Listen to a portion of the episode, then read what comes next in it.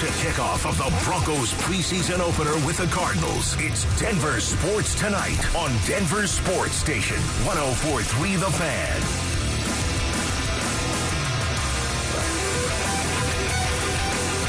And it is Denver Sports Tonight on this Friday night in the Mile High City. He's Jake Shapiro. I'm Will Petersen.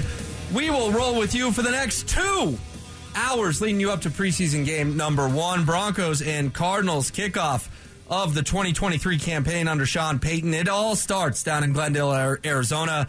Fittingly, the site of last year's Super Bowl. And it won't just be Jake and I. A cast of characters from the entire Denver Sports Digital team will join us throughout the show. And we will start with none other than our guy, DMAC, doing it's, extra duty tonight. It's great to be with you guys. Um, plenty of interesting storylines tonight, as we'll have covered at denversports.com. And I guess primarily it's all about Russell Wilson. It is all about Russ tonight, and that's where we should start because the Photos are rolling in of him down in the desert, warming up on their awful, awful field, by the way. How about that, huh? I mean, we're getting pictures from Mase now. Mike Klis had a video. I mean, if the turf doctor couldn't fix it for the Super Bowl, who's going to be able to? Can you imagine that they couldn't predict it was going to be hot in Arizona? and the fact that they don't give the team a place to practice other than the field that they tear up every day in practice that the Broncos now have to go play on. I tonight. don't know of any other major city in America that that screws up their pro sports teams more than than Arizona, Phoenix, that that entire area. Go off. It's team. over. Their hockey team doesn't even have a rink. Their basketball team doesn't play in the same arena as the hockey team. The football team in Arizona does not have a air conditioned indoor facility to practice at except for the major stadium they own. Guys, you want to keep going? The baseball stadium, which is monolithic, is unoccupied for the vast majority of times because it's in downtown Phoenix, a place people can't get to. So, despite all their spring training facilities that are wonderful, they put the baseball stadium in a place people don't want to go.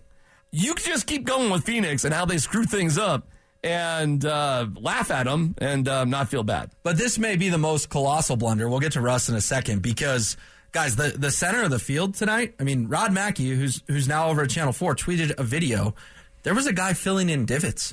like he was on a golf course, fellas.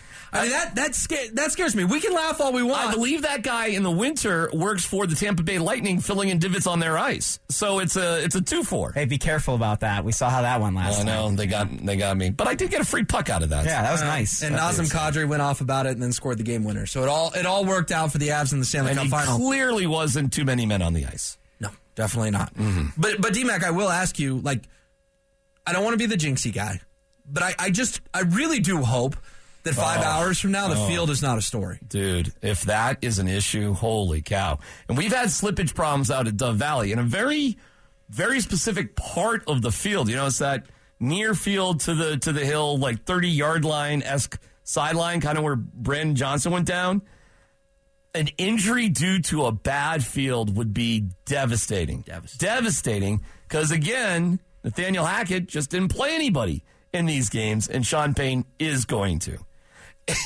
I hate to be cruel, but it wouldn't be as devastating if it happened to a third teamer or a guy barely making the team. I'm talking about one of the certified starters. Well, and that's why it's good that the first teamers are playing at the start. Obviously, they always play at the start, but you wouldn't want those first teamers playing on a really chopped up field in the fourth quarter so yeah, I mean, like you, you, sent it, I think today in the the text thread. Will it's like you? The last thing you would want is, I mean, Randy Gregory playing more than like 15 snaps on this field. Yeah, especially you got Divot guy at four o'clock out there. What are they going to send Divot guy out there at halftime? I think what's remarkable is all the starters got to start. Players are players. It's all about Russell Wilson, anyways. If it wasn't for Russell Wilson and it was a veteran squad, you wouldn't need any of this. But you got to play everybody, I guess just so you play Russell Wilson. Because why is Randy Gregory playing? Why is Zach Allen playing? Why are these guys even playing? That was an interesting note from Sean Payton this week. And I think what Sean is trying to do, fellas, is he is trying to make it clear no one is above the team. Right. I don't care that Randy Gregory has an injury history.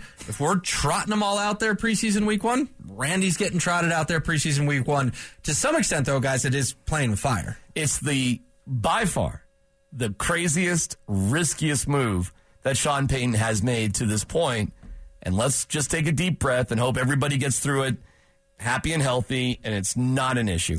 I think that's the way it will go. But you bring up the turf and it's a bizarre wild card. and a kind of an interesting decision in the first place to play all the starters. Yeah, on top of the fact of the, the turf that it's football and people just get hurt doing football quite consistently.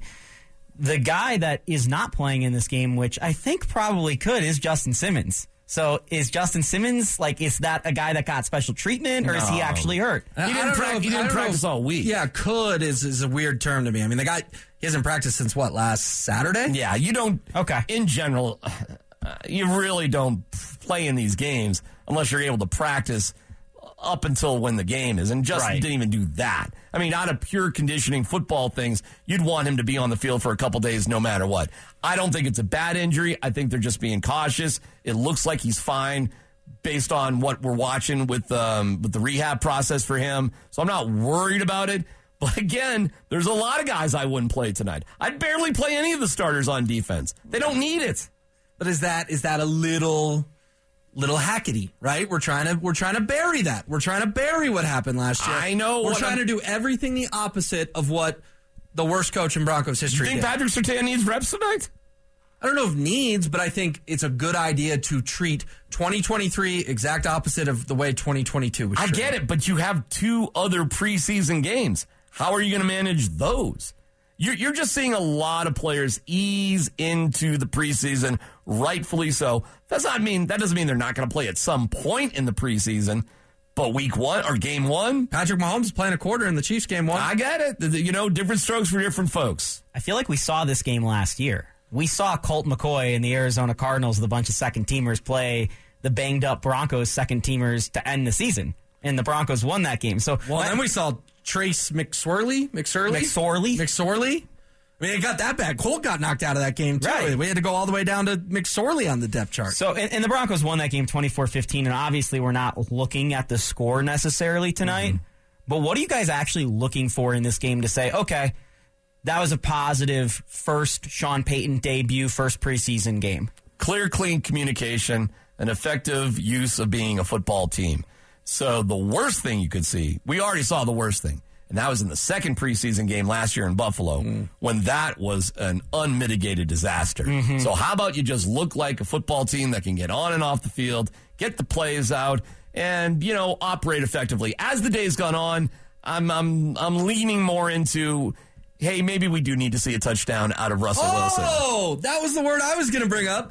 I've said it for 48 hours now, and most people I've said it to seem allergic to that word. Ah, I just want to see him get on and off the field. I'm What is leaning What- into what it. is this, James Merilatt's sixth grade football team? like, come on, let's, let's have a little higher expectations for the Denver Broncos.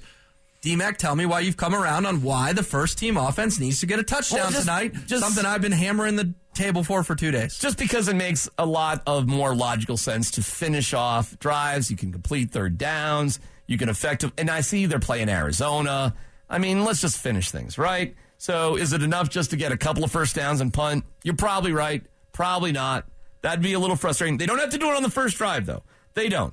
I'll give them three drives to, to, to put some sort of effective drive together, but I want to see you convert third downs at some point. And I think what happened for me where I flipped the switch when I saw Drew Lock struggle last night mm. in a couple of drives, and then just, you know, it clicked. He got it together. And man, his first touchdown pass, he fit into a tiny window in the red zone. And I'm like, all right, well, if Drew Lock can do that, then why can't Russell Wilson do that? Jake, where do you check in on how important it is for the starters to score a touchdown tonight? I think it's essential because that's the reason Sean Payton is here. Nathaniel Hackett coached one of the worst offensive football teams we've seen. And I think if Russ does not get a touchdown on the first drive, they need to send him back out there for a second drive. I think they need to check that box. And you know what? If if they don't get a touchdown per se with those units, because I really only want to see them do two drives. We've heard 15 to 18 plays, so that could obviously be two drives, that could be five drives. Right. If it ends up being two drives or three drives and two of the three they move the ball, get inside the 20 and don't finish it off, I'll be okay. That's some strives. But that's the Colts game. Right. That, that That's the Colts game on Thursday night, getting inside the 20 and not being able to finish. So that's where I have to give you pushback, too. No, get inside the 20. I don't care. I saw them get inside the 20 time after time last year. I need touchdowns. And I do find it interesting that it's going to be about 15 plays, like you said. That's about how long the script is, so to speak. So we're going to see a whole scripted thing. And last year, when the Broncos really struggled, is when they went off the script. The first 15 plays normally were okay. Mm-hmm. Well, I'm excited for it to play out. It'll it'll happen fast. And at the end of it, we'll probably, as most first preseason games, leave a little unsatisfied. But we're we're having fun getting to that point and hyping it up and seeing what it is. But at the end of the day, fellas, hold on. It is just a preseason game. Yeah, you can't play the first regular season game until you play the first preseason game. It's a, it's a box we have to check. Uh, I gave you this trivia question today when we did coffee break, so I will give it to Jake. All right. But I think it provides some context of preseason. Jake, we all remember who the Broncos played week one last year, the disaster in Seattle, the 64 yard field goal. Do you remember who they played in week one of the preseason? Oh gosh, that was the week I got engaged. So I was that was a 49ers. Was it 49ers? It was not. they did not play the 49ers at all last year in the preseason. They play the 49ers this year Yes. in preseason. Uh, You're kind of proving my point here, and I'm not trying to put you on the spot, but a year- Dallas? It was. Yeah, there we go. It was the Cowboys. Well, he- I forgot the answer, and I he actually ran that question past me this morning. We talked about it today. Well, it was the Wait, joint eight hours later, you didn't remember that? I'm scarred by the Buffalo game in week two, the second preseason game. I won't forget that. I one. think my larger point, guys, is yes, tonight matters. No one's telling you it doesn't. But also, five years from now, you're not going to be telling your friends about where you were for Broncos Cardinals preseason week one. I always feel. I always really do love preseason though because the stories about guys trying to make the team to me are always incredibly compelling. And I think about um, fellas that have been with the team since April, let's say, okay? Because the season actually doesn't start in training camp, does it? It starts in the spring with OTAs, goes through the summer, they take a six week pause, and then now. But these guys really have been around each other. They develop friendships, relationships. They do feel like they're part of the team. How could you not being around the team since April? Well, the rubber's about to meet the road for a lot of those dudes. And I do find those stories really interesting. So I'm always pretty engaged in Broncos preseason games, even late in the game. I don't care about these games. I don't care about these dudes. But you start to have an affinity for guys that, you know, you see fighting out there. Like I really, I've been impressed by Montrell Washington and Taylor Grimes. I am curious to watch those guys out there. That intrigues me tonight. Yeah, and even if Montrell Washington doesn't make the roster, he seems like he is going to be an impact practice squad player for the Broncos this year. That would be a step back, but I guess it's better than not having a job at all, I mean. Kendall Hinton was a practice squad player at, at for a time last year, even. Yes, but Montrell Washington was drafted in the fifth round to be their answer at punt returner. So to go from, hey, you were the rookie who got trotted out there every time to fail so spectacularly that you don't make the 53 the next year, that's a step back. I wouldn't be surprised if we see a couple nods to Sean Payton liking his roster building a little bit more than George Paton's roster building, and I think that's what Albert Okwuegbunam being the fifth string tight end was. The Alberto story tonight is absolutely beyond fascinating. Does this guy even have a passion for football? There he is, all of a sudden on kickoff return duty in special teams during training camp. Holy cow, how the mighty have somewhat fallen. And then when the depth chart comes out, I get it. It's in pencil, not pen.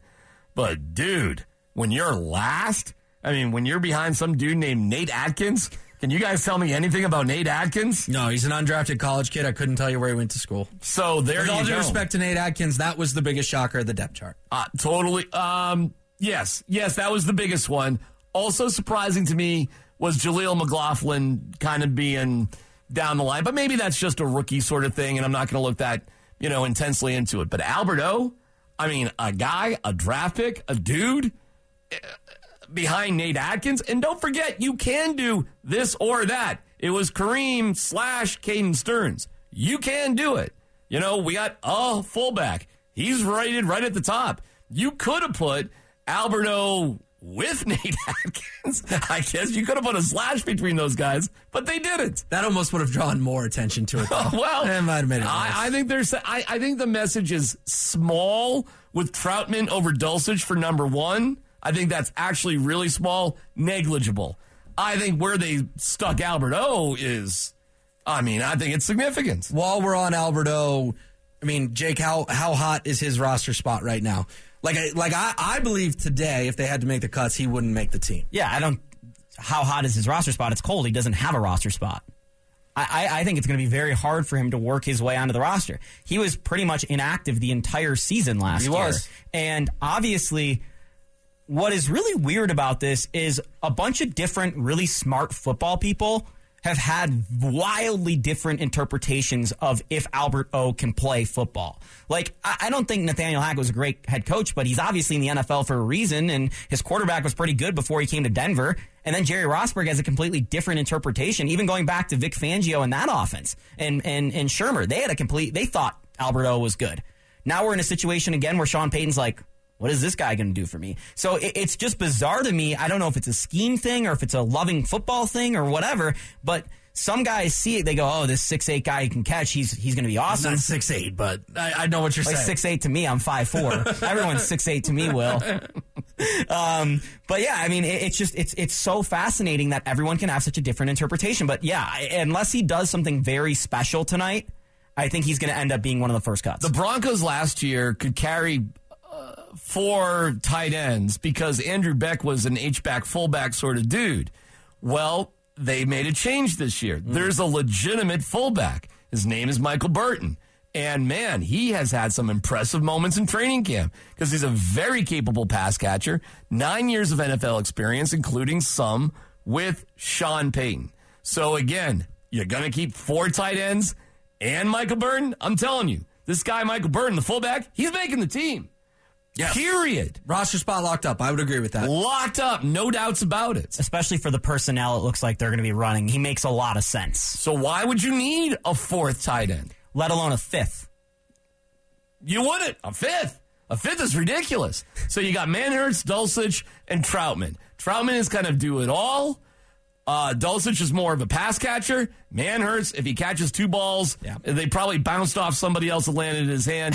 He's a blocker. So you've got the roles figured out, and then you've got Michael Burton who can do all those fullback sort of things. So what you're telling me is, as we sit here today on August 11th, about an hour and a half from the Broncos' first preseason game, Alberto's chances of making this roster are, are very slim. If I'm hearing you correctly. He's got to do something special that nobody else could do. And I've seen a couple of packages where Dulcich and Alberto are out on the field together. And you know what? That is a problem. That is a problem for teams. What are you going to do? Are you just going to assume they can't block? Who's going to cover them if both go out? What are you going to do in the red zone? I mean, it does create a problem. But that's kind of it, guys. And I don't know if that's enough to, to keep him on the team. And, and guys, they put him out on uh, uh, uh, uh, kickoff return on special teams. Alberto was stuck on kickoff return, mm. not not kickoff. You know, we're tackling the dude. We're bl- we're blocking for a dude. Kickoff return. Well, in kickoff return, last time I checked, you're trying to block people. Correct. And Alberto is not a good blocker. It would make way more sense if he was running down to try to tackle somebody. Right. But even that would be pretty lousy for him too. All right, we've established him. Uh, DMAC, where else do your does your mind go tonight? I know you've mentioned McLaughlin and Grimes. I think they're both fascinating because I do think even though McLaughlin was five on the depth chart, I think the number three running back position is wide open on this team. I mean, Tyler Badie and Tony Jones, neither of them has stood out in camp like, oh yeah, they got a roster spot locked up. I still remain so con- concerned about Javonte Williams, and I know I've seen him break through holes and look pretty good, and I I cannot escape what we went through with Jamal Murray with somewhat of a similar injury and what it took for him to come back. It just seems so bizarrely radical to me that Javonte Williams would be good to go when we saw what Jamal went through. And Williams is a year quicker in this recovery than Murray was when we first saw Murray return to It's action. It's mind blowing, right? Yeah. So I can't. And, and I th- hey, think about this: Courtland Sutton is just starting to finally look like Courtland Sutton again. Courtland Sutton looks like DK Metcalf. He looks like the Incredible Hulk. He But looks it- like a totally new person. But it took him that long. It took It three took years that long. since the That's initial right. injury. That's Because you're right. right. He That's tore right. it in September of 2020, and in August of 2023, he finally looks like And himself. again. Sutton talked about he couldn't do the same thing over and over. It's the definition of insanity. He used that line. So we changed everything. And yes, that's a great point. Look how long it's taken him to get back. Now, here's the good news. Dude is back. Dude is back probably stronger than he's ever been before in his life. And you can tell it on the field to where it's like, wait a second. I thought Jeudy was going to be the most dangerous guy out there. I thought Courtland Sutton might have been the fourth receiver on this team. So forget that. I mean, we're about to see, I think, some pretty remarkable things from Courtland Sutton. Well, it does feel like they may have gotten lucky that no one bid on the Courtland Sutton trade. I think that might be a gargantuan bullet that was dodged. Yeah. But I couldn't predict he would come back with arms the size of Texas. Hmm. I mean, I didn't know that was happening. Did anybody know that he was going through this incredible transformation? And, and you know the thing with Sutton too is we all know he had a bad year last year. He only had two touchdowns, Very underwhelming. but he still had 64 catches for 829 yards with a quarterback who we all thought was awful. So, like, even statistically, like, we, none of us, he didn't pass the eye test, but the stats show he was okay. He was serviceable. So now we're saying, okay, now this guy looks like he's in form. The quarterback is better. We know the scheme is going to be better. Sutton's almost a shoe in for a thousand yard season. Totally agree. I think he's going to get 90 catches, 1,100 yards, something like that. In a 100 catch season, six catches per game, I don't think it's crazy. It's been a it's been a minute since we had that here. He had but I don't think it's 72. crazy. He had 72 in a 16 game season. So I mean, Well- he, he, he could get there. He could, he could, and I see what you're saying, Jacob. Like his his stats weren't that bad that last year. When you read them off, they weren't. But it was the eye test. I mean, he just didn't look like the eye test of Sutton in 19 versus Sutton in 2022 Yeah. was night and day. His athleticism, DMAC, had just been robbed from him. Yeah, so why does he need to play tonight? he doesn't for for the re- but the reason he does have to play, the reason they all have to play. is because Russ has to play. Correct. And with that, give us give us a prediction for Russ tonight. Is he going to look like? Because it's pretty it's pretty simple. Is he going to look like first week of Camp Russ, which was borderline unwatchable? Yeah. Or second week of Camp Russ, which had some people whispering, including myself, I'm seeing a little Seattle rust. They were pressing him so hard to just get rid of the ball in the first few days of training camp. It was happening out there. That's how he was being coached, and he was struggling with it. That got better. Justin Simmons was out. That gave him more confidence. What are we going to see? How about five of eight for 65 yards and a touchdown? And a touchdown. I was hoping you would get that. and and I of of those five completions, give me a couple of just easy, you know, like it's a virtual handoff. Okay, give me uh, one out. That's a pretty cool catch. Give me a play action down the field. Okay. And we'll see. Maybe you can have a Drew Lock moment and throw it in a small window in the red zone for a touchdown. oh, you had to go there. But you watch every NFL preseason game, guys. Jordan Love led his team to a touchdown. I mean, there's other quarterbacks out there in the world that can lead teams to touchdowns in preseason games. It's not that hard. We saw Chad Henne lead the Chiefs down the field in a playoff game. I, it, it happens. Um, and I think this is right. And I just had to look this up because I was trying to rack my brain around it. I don't think Russ has played in the preseason since 2019. That wouldn't shock me. I mean, 2020, there was no preseason because of COVID. 21, it was 10th year in Seattle, and 22 was Camp Comfort with Hackett. Yeah. But like that's kind of you know it's a different preparation for a season. And by the way, what did he do in 2019? I have almost, no idea. He almost won the MVP. That Oh, was I thought you year. meant in the preseason. No, no, no, Okay. no, no, no, no. But like was that's what I'm 2019, he had one of the best years of his career. Right. 2020 was shaping up until the end of the season. And then in the last like four or five games, it just sort of went downhill, including a disastrous playoff game, too. And that's where everybody thought, well, if you look at the demise, just throwing it out there of Russell Wilson, starting the last few games of the 2020 season, on the surface, it looks like a great year. But look at those last few games. And that eventually led to where we are now. Right. So it's not been like just last season, fellas. It's Right. not. Right. You've got to be fair on this. It's not been just one year of a horror show. There's been a slide, but again, you're in better shape. You got a great coach. Maybe this is the spot. Your receivers look amazing. At least your two primary guys do. You're supported nicely, and you know they're going to have either a run first element or hey, we're going to be careful with where we're going with our passes. And I'm not I'm not going to agree with Mark about saying it's dumbed down. Like I said with Justin, it's like the founder of McDonald's. You go there, hamburgers, french fries, sodas. Like we don't have to make this overly complicated. We're going to serve hamburgers, fries, and sodas because it's 87% of our business. So let's founder this thing up with Russell Wilson. Hamburgers, fries, soda. We are about 90 minutes away from kickoff down in the desert in Glendale. Uh, we're not really we're not really going to get inactives because you don't really get inactives for a preseason. But guys, we should get a report in the next few minutes, maybe the next half hour. Will Javonte play or won't he play? Uh, your gut on that, real quick, D Mac. Will not play. Be stupid. No need for it. Don't play Javonte. So a lot of Samaje with that first team tonight. sure. You know, you know what's funny about Samaje, guys? He wears 25 and he can hold on to the football. It's such a refreshing change of pace. Well, he said, what do you say about himself? I'm, I'm, I'm not nothing special.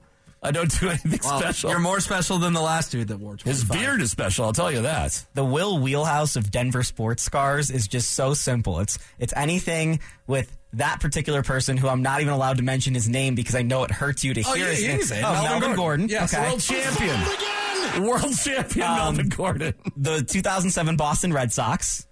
Yeah, that, that that one, yeah, that one hurts. and then the, the the third to complete the trifecta of Denver sports scars for you. I guess Vegas Vegas got kind of pushed away, but the third one is the Joe Flacco throw. yeah, I mean Raheem or Joe Flacco. Yeah. Wait, hold on a second. But, Didn't- but, but you're, didn't- miss, you're missing Nolan Arenado. You're missing Carmelo But, like, these you're are, like, the some top three. But Jake, uh, what about when Colorado Academy beat Kenton Ah. Waterfall? All right, on that note, we are going to let D-Mac call it a night. A hardworking man. Enjoy the game tonight. You looking forward to it? I am, I am, and I might be joining Cecil afterwards. All right. I might not. We'll see where the night takes us. Well, either way, watch Denver Sports' uh, social platforms for our digital post-game show with Cecil Lammey and hopefully D-Mac. Coming up on the other side, though, Andrew Mason. He's got five guys to watch tonight. We'll go through them one by one.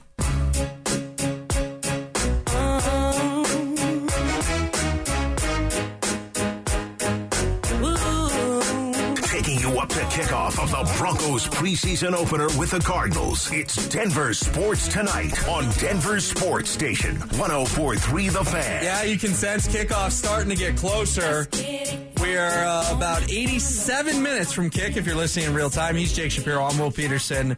We will be with you until 8 o'clock tonight. We will be joined by James Merilatt in the 7 o'clock hour, as well as Andrew Mason live from State Farm Stadium in Glendale as we approach kick, eagerly awaiting to see who comes out in, uh, I guess, a tracksuit, Jake? I and hope- who comes out in pads. Yeah, I hope Mase doesn't melt, man. So hot down there. it's so hot. But he's he's in the AC now. He did tweet that he's in the AC, and last I checked, he's eating tacos. So he is a happy camper. sounds very Andrew Mason like. Air conditioning and tacos, man. I don't know who's complaining about that life. That's a great Friday night. And some football now, too. yeah, exactly. But Mase did have this piece at DenverSports.com that I want to run through with you. Again, we're monitoring who's playing and who isn't. We will bring that to you as soon as we know. Um, but let's start with his five guys to watch. And and Jake, there, there's no other way to slice it. His first one is the the darling, or one of the two darlings, I guess, of training camp so far. There's always that training camp darling. Uh, running back, running back Jaleel McLaughlin, undrafted rookie. He's ripped off a lot of explosive runs. Do you buy into the hype that Jaleel uh, could be the third running back on this team? Yeah, I do. Because it's a, a little similar to the Phil Lindsay situation with me. This guy proved it over and over again every time he's been on a football field. He's the all time leading rusher in college football history. Like, he, he did that at Youngstown State. But the reason With the why. COVID season, I think. Yeah. But but we're not trying to sell him short. That's remarkable. he, he, he had an unbelievable career in college. He's been a great uh, uh, player every time he's taken the field, but he's not projectable, so to speak, to the NFL because he's five foot seven. Yeah. Phil Lindsay was not projectable to the NFL. I don't know what his official listed height was, Will, but I, I said last second I'm five four. Phil lived in the dorms with me at CU. Phil was like five six, five seven max. Phil had like two inches on Yeah, you. Yeah, Phil was not tall. Okay. Phil, Phil was Phil was about as big as Jose Altuve. Why do you think Phil's hair was so high? Right. It, it helped him look taller. Exactly. Yeah. So I love these guys, especially in the preseason and when teams take chances on them because it's like, you know what, our scouts aren't talking about him, but like maybe we see something here because he has produced at every single level. And this is a guy, given the chance, may be able to produce. And looking at the Broncos running back room, there's two guys I'm excited about. And then the third guy could be anybody. Yeah, obviously you're talking about Williams and Perine, and then it's sort of wide open. Yeah. And let's be honest, Jake, they have not signed a veteran back. They let Kareem Hunt take the visits to New Orleans and then the bizarre twist where he went to Indy. They've been whispered about Dalvin Cook, but we've never heard about a visit.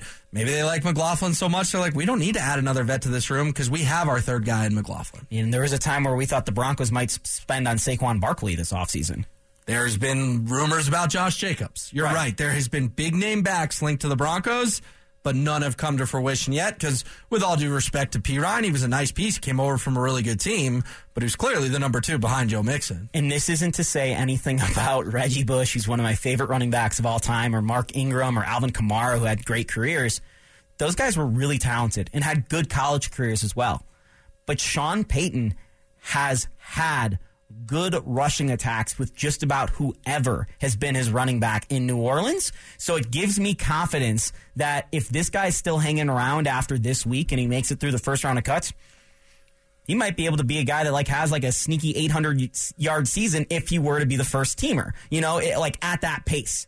Um, so obviously Williams down and the Perine road. are- yeah, Yeah. like if he hung around, he'd he'd be one of those guys. But if he is in, if you are in Denver's backfield, you have a chance to have a really good Pro Bowl level off season or, or a season because of Sean Payton's scheme. Yeah, it reminds me of Mike Shanahan, man. I mean, it's the most famous example. Every single year was a new guy, whether it was Quentin Griffin or Mike Anderson or Tatum Bell or Mike Bell or Clinton Portis. Whoever Mike plugged in was good for a thousand yards almost every year. And the only difference here is like Kamara, like Ingram, like the couple years of Reggie Bush, I think Javonte Williams is a special guy that does above and beyond what you would expect out of him. And if he is healthy, it's a guy, okay, we want to keep him around. Yes, keep McLaughlin in your back pocket. Mase says watch him tonight.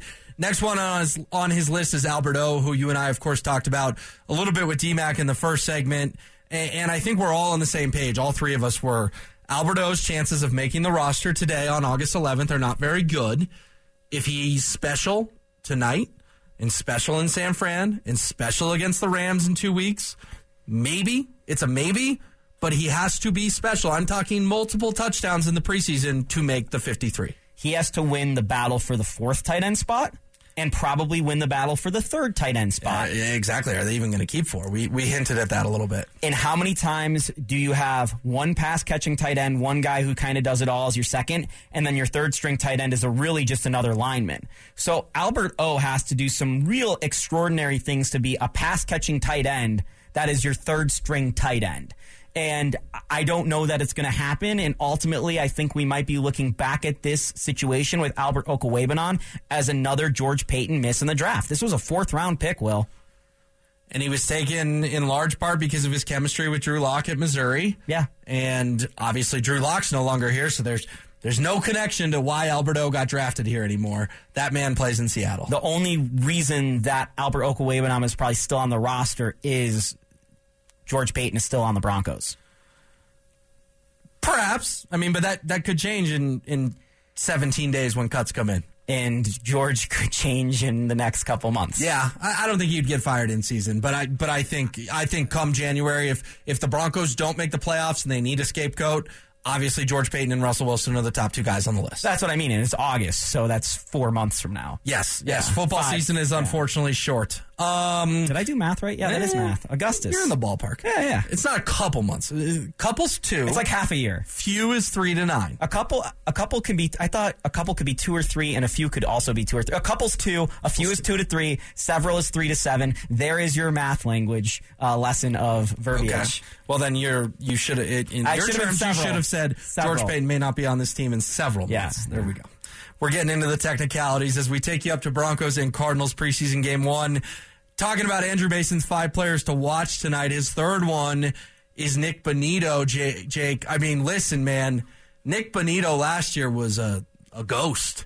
He did nothing of note in his rookie year. The Broncos' top draft pick of again a draft. They had to give up a lot of capital to get Russell Wilson, but man, it's been encouraging to see how good Nick Bonito has looked in camp. Now we need to see that translate over to a game. I'm willing to give any single rookie in the NFL, including top five picks, a bad rookie year.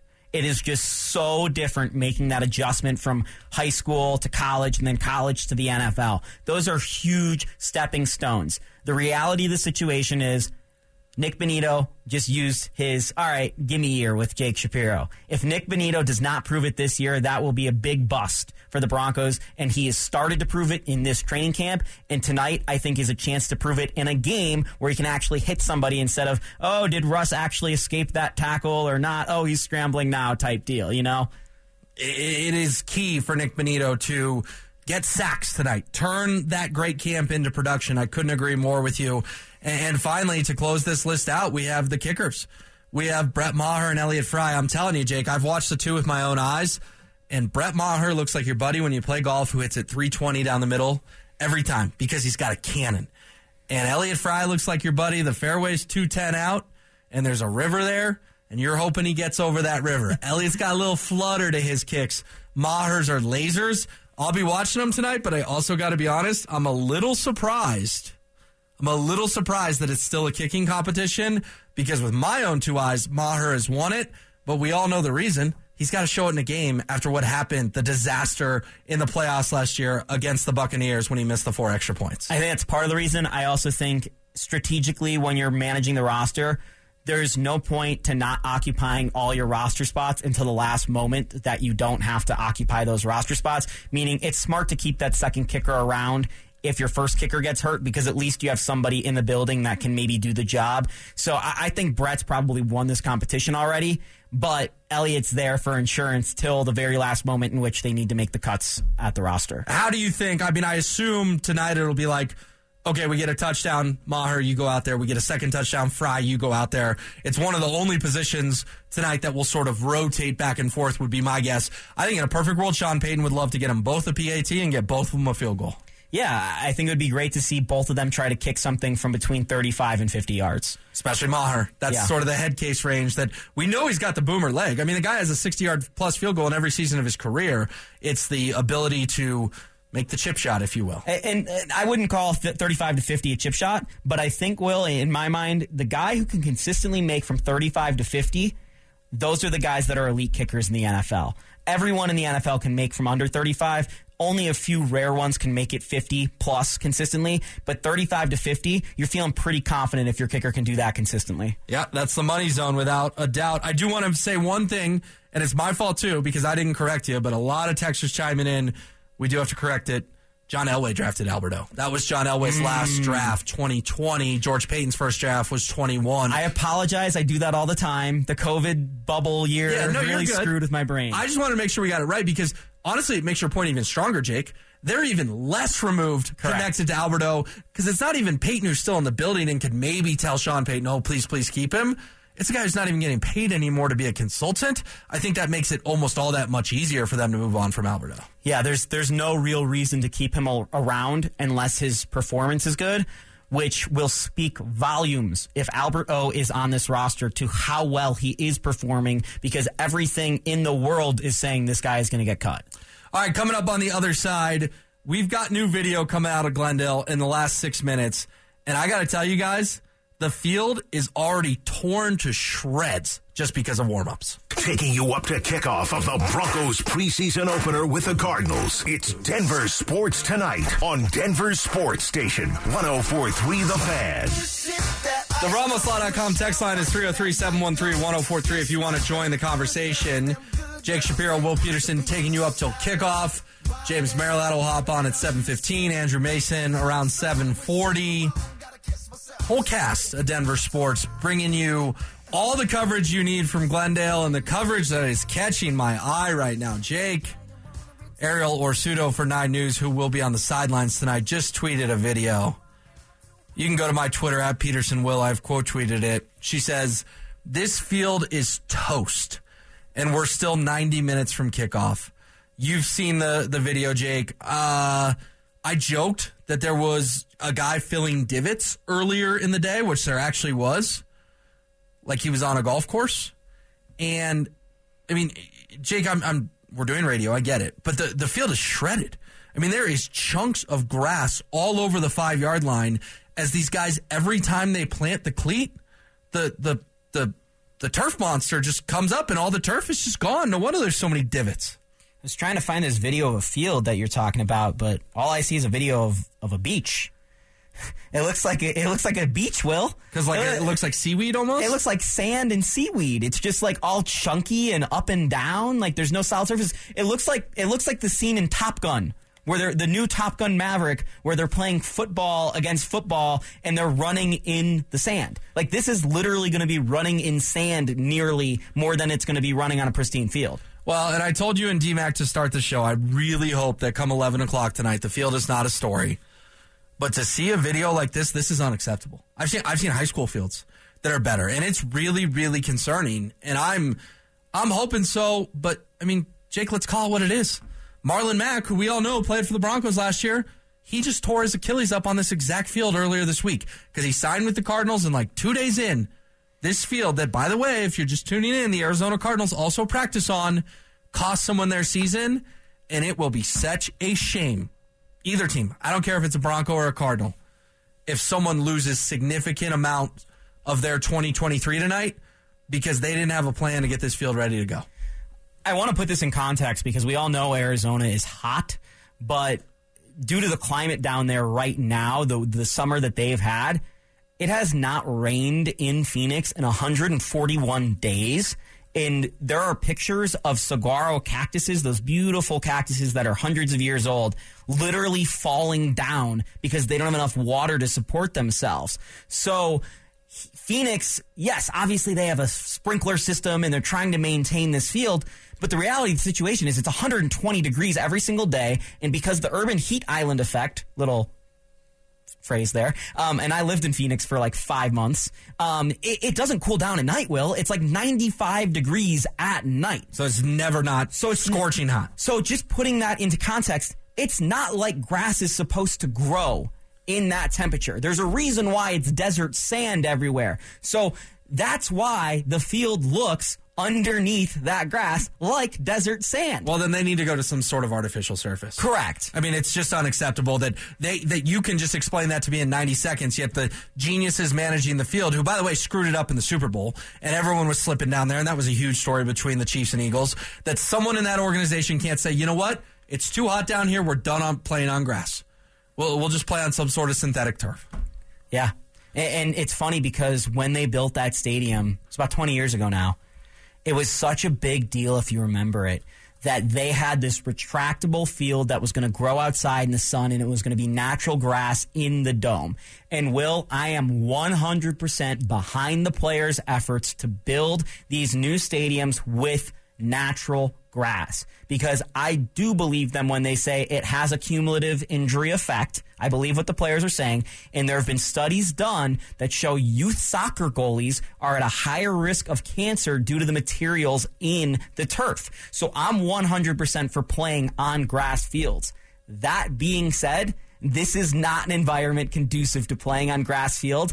And you've already talked about Maryland Mack. It may have changed Marlon the, Mack, Marlon, Marlon Mack. It may have changed the outcome of the Super Bowl last year. Yep. What more do we need? And God forbid this this affect the Broncos this year. It, it would be awful tonight, like you said, if at 11 o'clock, me or you on DenverSports.com is writing the story as someone has gone down with a leg injury because of this. Yeah, and I just looked it up. I mean, 16 NFL stadiums have real grass and 14 stadiums have turf, which 16 teams play on because, of course, uh, the Jets and the Giants share, share a stadium, the Chargers and the Rams share a stadium. So, and this is a big deal right now in MLS, by the way. In, in, soccer, they're a little bit more particular about playing on natural grass, and this is actually a big issue in the women's game because they play a little bit more on artificial surfaces. But I bring this up because Lionel Messi now plays for Miami, and a lot of these stadiums also share a surface with the NFL, so mm. they're artificial surfaces there have been some stuff that have come out that said Messi's probably not going to play on any of these artificial surface games. So this field surface thing, while me and you are like, oh, well,